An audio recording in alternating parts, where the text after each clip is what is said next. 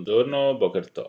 Si avvicina l'appuntamento con i ballottaggi nei comuni con tesi sconcertante la scelta del candidato di centrodestra per Lucca di siglare un accordo elettorale con l'ex leader di Casa Pound, una vicenda che sta suscitando molte reazioni indegnate e potrebbe avere ripercussioni anche nazionali.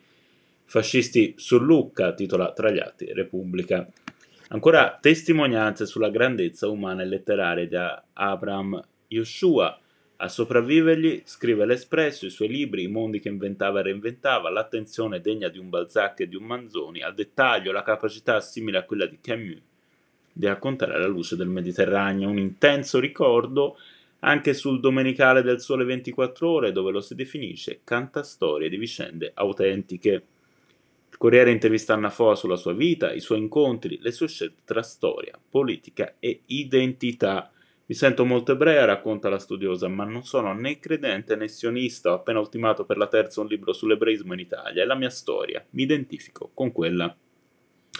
La memoria è tutto, è la vita, è passato, presente e futuro, ma non la rispettiamo. Viviamo in un mondo di omissione, negazionismo, mistificazioni e l'allarmata analisi di Edith Brooke in un'intervista con Repubblica Milano. Una speranza comunque esiste e, sostiene la testimone, sono i giovani in un articolo su Avvenire si esalta la figura di Pio IX, il Papa del caso Mortara, asserendo che avrebbe migliorato le condizioni degli ebrei romani durante il suo mandato erano in realtà ancora rinchiusi nel ghetto voluto dalla Chiesa nel Cinquecento e abbattuto soltanto dopo la breccia di Porta Pia. Eh, l'osservatore romano, il quotidiano della Santa Sede, racconta la storia di un urtista che lavora in territorio vaticano nell'area del colonnato del Bernini, afferma l'uomo. Siamo rimasti solo in quattro a fare questo mestiere.